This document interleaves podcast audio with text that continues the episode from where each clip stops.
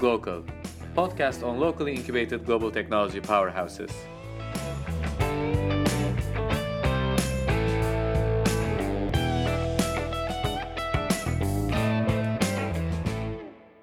We started working with Skyscanner in 2011. I think at the time there were 70 people. By 2014, when they acquired us, they were 400.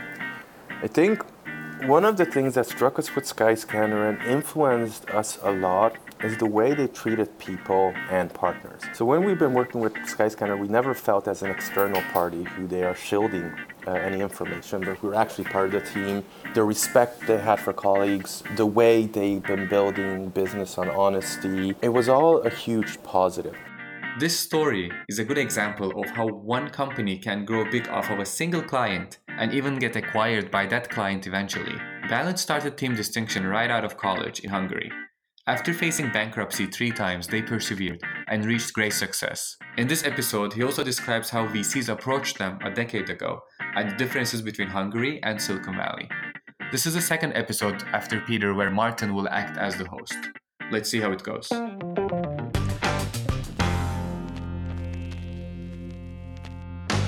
Very nice to have you on the podcast. So, first, uh, I think maybe let's start with your personal background and the story of distinction.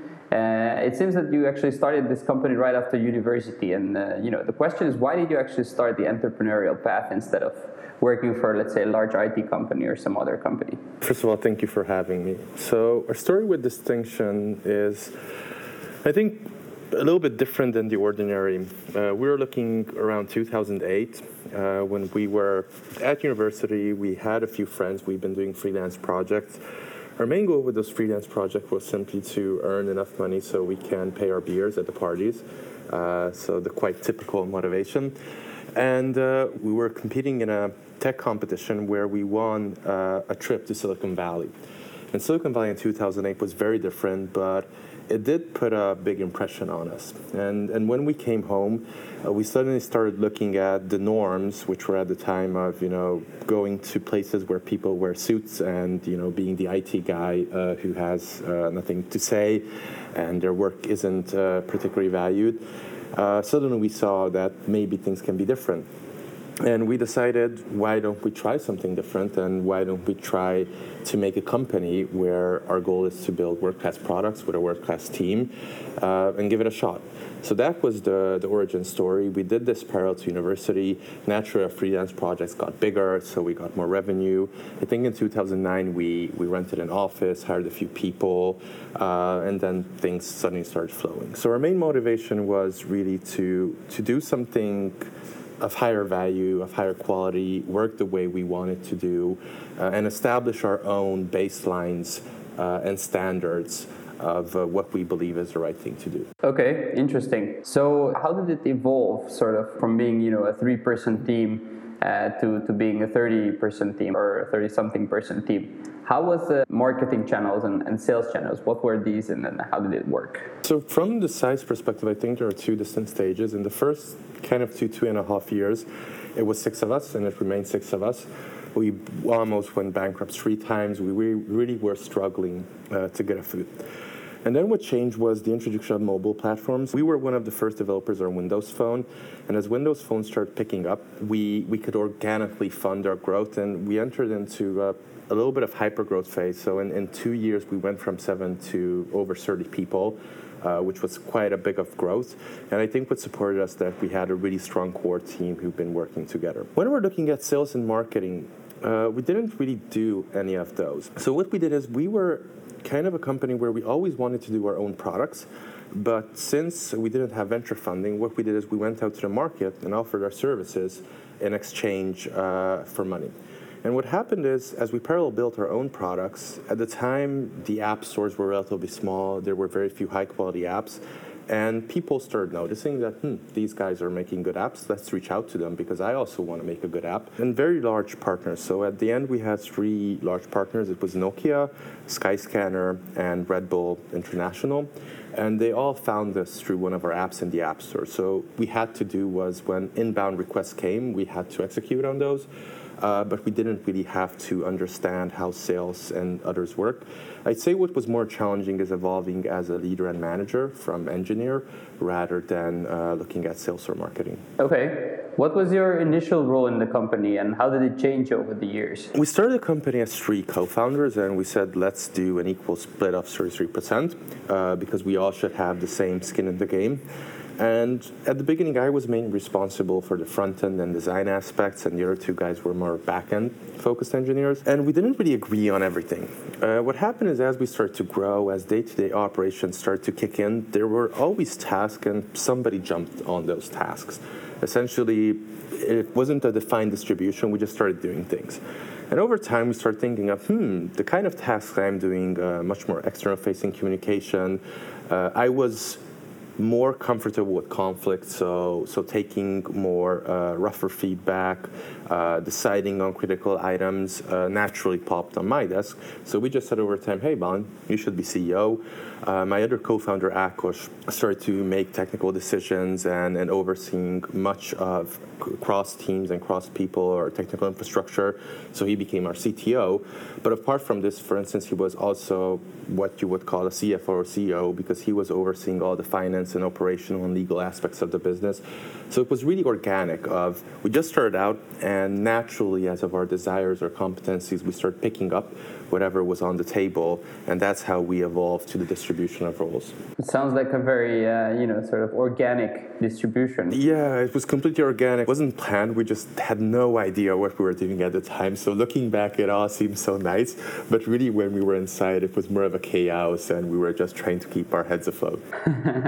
Interesting. So um, you mentioned that you didn't actually raise any venture money. Did you want to raise venture money, or just didn't have? There was just no available capital or how was this decision? Was this a conscious one, or was it more of like a, a circumstantial one? Uh, we didn't raise a big amount of money. We did have an angel investor who we engaged with not for the money he put in. It was more of he had much more business and operational expertise, uh, which we felt we could use a lot. And yes, we did try to raise money. We did also get uh, multiple times the term sheets. One of them was in Hungary, where at the time we had these European JEREMIE funds, where typically VCs requested 70% of the company, which even at the time we said it's it's giving up complete control. So we'd we'd rather try for ourselves than go into those deals. We also had a few opportunities from the US market. We've been in Silicon Valley multiple times and, and trying to raise money. We weren't, I'd say, courageous enough to take those money because all of these money were the typical Silicon Valley model where you double or nothing. Essentially, they give you, let's say, 500K and you have to spend it in a year. Uh, there's no way you're going slower. So it's really about uh, can you make it to the next round or can you not? And we didn't feel at that point we are too much invested in the team and we saw other opportunities then to take that money. So at the end we ended up not raising money any significant amount and we continue to fund our operations from our external partners who over time significantly raised uh, our revenue streams. Interesting. Well, how did you think this uh whole situation in, in Hungary changed regarding the fundraising aspect? I mean, uh, now you have a bit more of an oversight comparing to the previous years. Yeah, so when we were looking at it was 2011, 2012. In the last five, seven years, I think the ecosystem just changed completely, drastically. Uh, there, like funds are no longer requesting 70% of uh, of your revenue, there is, I think, a relatively small, good amount of smart money in the market. There are people who saw investments before, so the ecosystem is growing up rapidly. And I think the situation now is vastly different. Again, at the time we were trying to raise from Hungary, it was the first VCs who were really investment bankers. And I don't think uh, there was a proper education at the time of what a startup is and how do you value them and what happens when you take 70% of founders. Uh, so I think it changed definitely for the positive. Obviously, when you look at ecosystems such as Western Europe and Berlin, London, or Silicon Valley, we are far from that. But I think it's a very positive trajectory, and it's very reasonable now for an entrepreneur to raise money in Hungary, and, and I don't see any negatives in doing that. That's great to hear. I agree with you that you know there has been a lot of education in the market. There is another generation that is now taking sort of over some of these roles. So uh, it's actually good to see that founders see this as well. You mentioned mentioned, you know, you had three bigger clients, and then all that happened. We already know that like Skyscanner acquired you guys. Why did Skyscanner acquire you, and how did this sort of acquisition started to shape? We started working with Skyscanner in 2011. I think at the time there were 70 people. By 2014, when they acquired us, they were 400.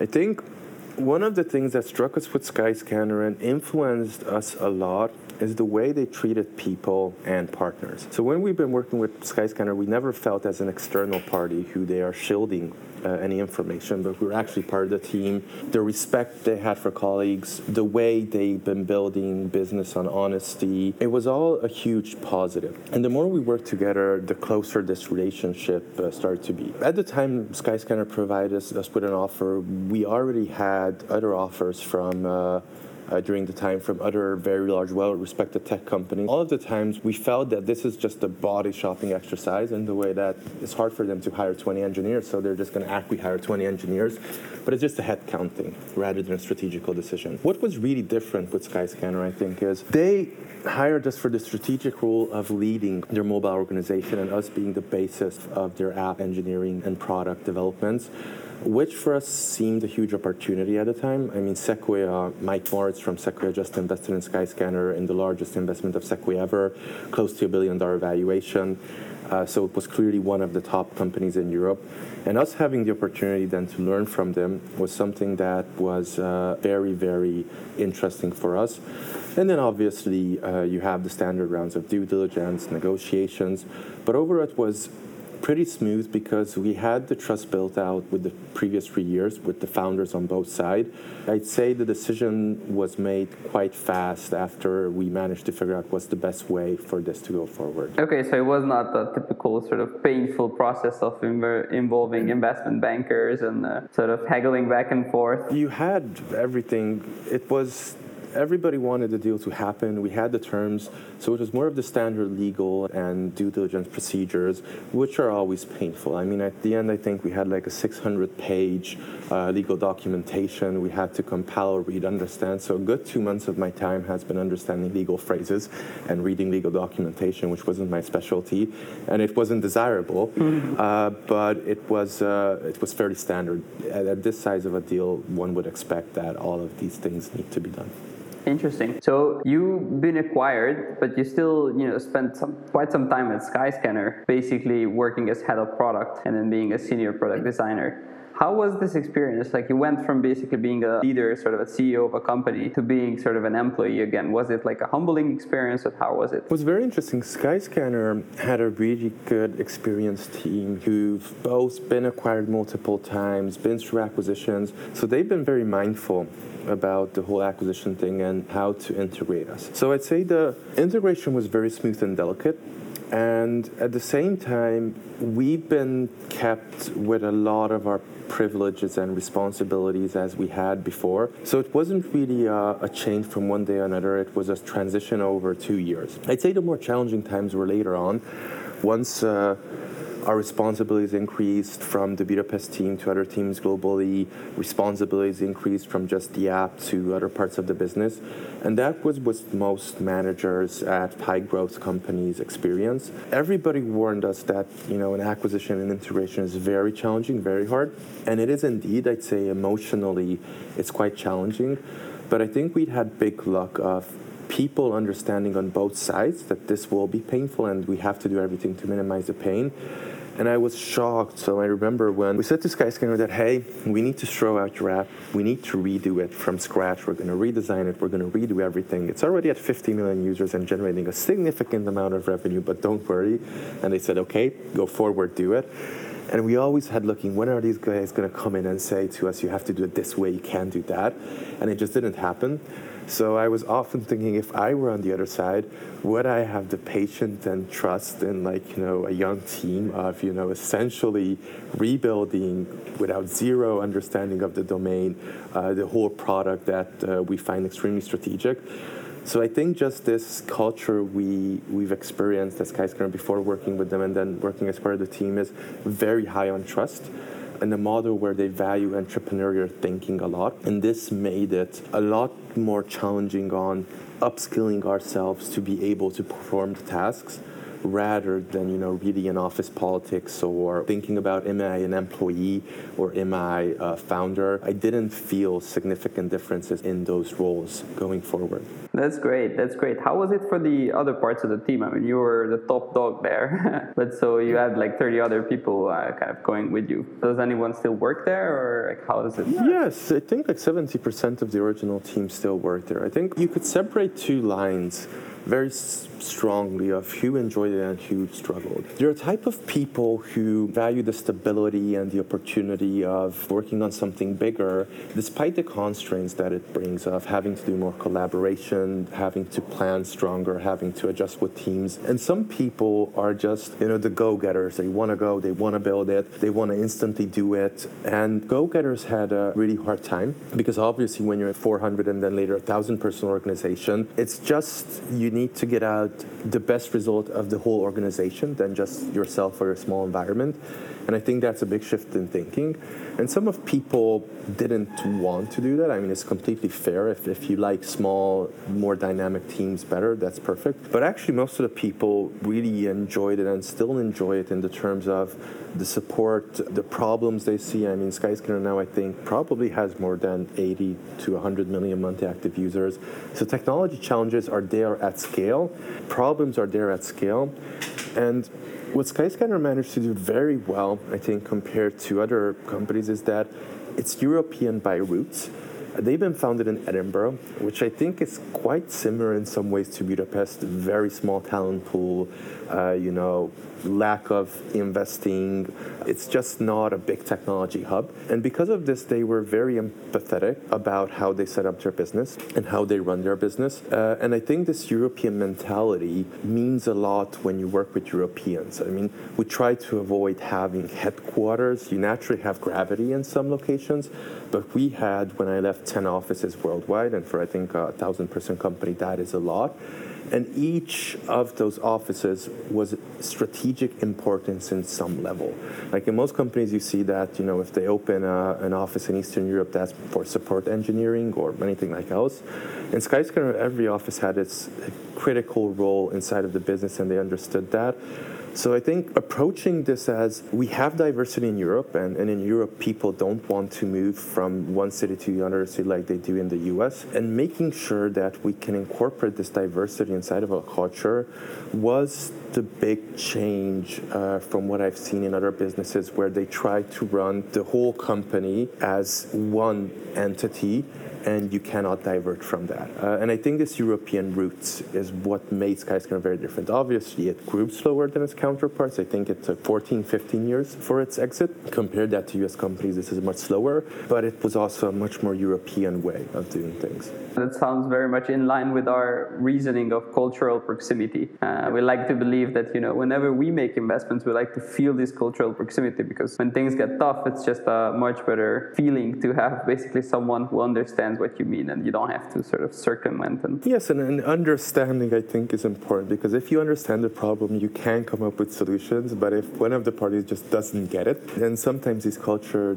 differences can be extremely big where it becomes counterintuitive. So i agree with cultural proximity is something that we still need to have in order to be efficient. Agreed. So let's talk a bit about hungary and budapest. Uh, you know as you mentioned it's not a huge technology hub but still we see more companies sort of make it uh, from here. What do you think your success was? You started out pretty small, but you managed to grow pretty big and then eventually having an exit. Uh, what's your sort of secret sauce or what's your advice that you would give fellow entrepreneurs that are starting out right now? So I think one of our success factors was that we put our bets on technology area, in that case mobile engineering, which was pretty new, and you didn't have other countries, other hubs having you know, advantages you couldn't have. At the time, you know, the internet was already there, information was flowing freely from Twitter to blogs and everywhere, and you could indeed produce the same level of quality from almost anywhere in the world. And and going back to that, I always focused insanely on quality and quality of execution.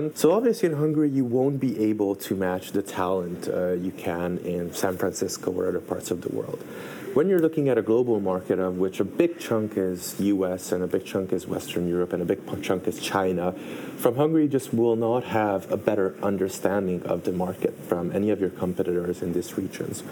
Where you can beat them, however, is execution. And you need to understand, I think, what makes you unique from your competition. You need to understand your geographic boundaries.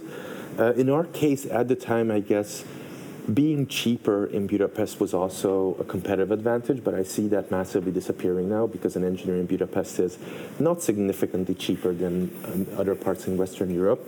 So I think being maniac on your efficiency and your execution is, is a must in order to be able to succeed from a region like Hungary because you don't have really any other unfair advantages at your side. Okay, that makes a lot of sense. What do you think, you know, compared to, let's say, stricter in the region?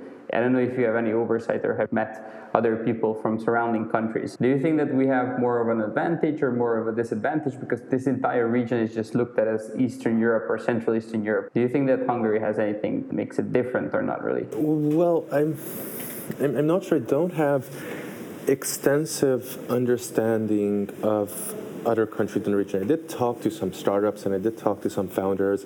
I know, for instance, that Poland is, we often call it in our region, but it's a completely different league, partially because they have a, a market internally which is large enough to house their ideas and to be able to develop. I think Hungary is might be probably similar to Slovakia and Czech Republic in the sense that our market is very, very small. So if you only try to sell something domestically, you have a very, very early cap on your growth. And also, Hungary is very different in regulations and I think customer behavior than a lot of Western Europe. So I don't think there is anything particularly that makes us strong in this region, except from the fact that we must go global from day one. But at the same time, we don't really have an understanding of global behaviors from the market we are in because it's, significantly skewed to uh, a small percentage of people and different behaviors as of regulations and available tools than you can find anywhere else. I still think people in Hungary can be hungry and being hungry is a good thing. What I see now, though, that again, this is evaporating as engineers now have plenty of places to choose from multinational companies, good salary, you know, good work environment, which can make them overly comfortable in the position they are.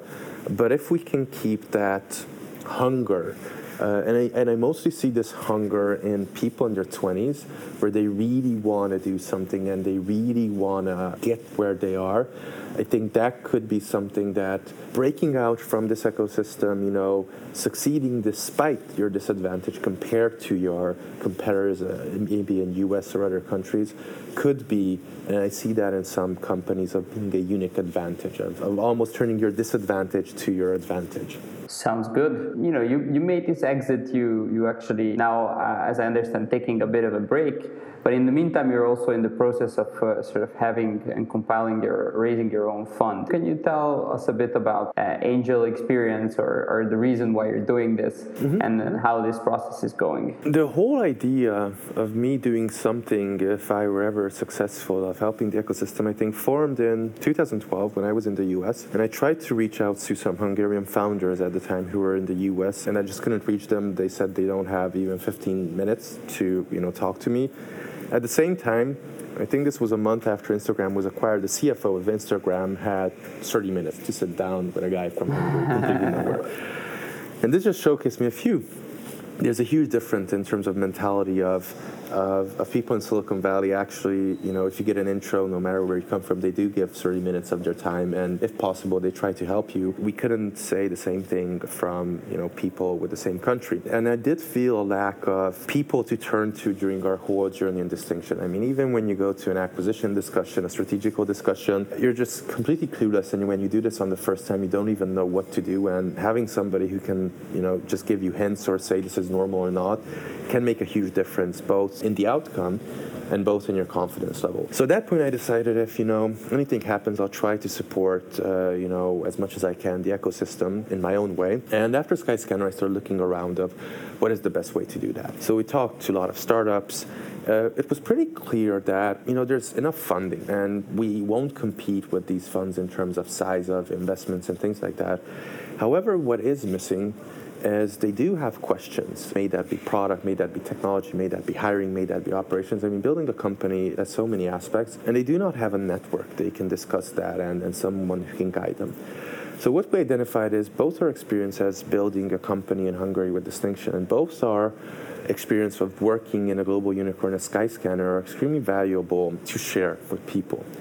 And obviously, you know, saying something is very easy, but then at the same time, you know, if you put your money where your mouth is, it's much more authentic and you have the same interest. So we use our investments more as to align interest, but our goal is to work with a, a few companies where we believe we can help them significantly in the terms of not help them succeed, but help them not fail for the reasons we've seen many fail and hopefully that can add value and hopefully we can help them to push them to the next stage and eventually results in a select number of companies in Hungary and Budapest where you can actually find quality work and you don't have to go to Amsterdam or Berlin or London after a given level of seniority to continue your career. That's a very uh, noble uh, cause, I think. It's noble and selfish, so it's interesting because when I was thinking of you know what to do next, obviously, uh, you know one of the options is to go and work for someone, and, and in reality, if I want to use my skill set to its full potential or my experience, uh, I don't really have companies in Hungary that can do that.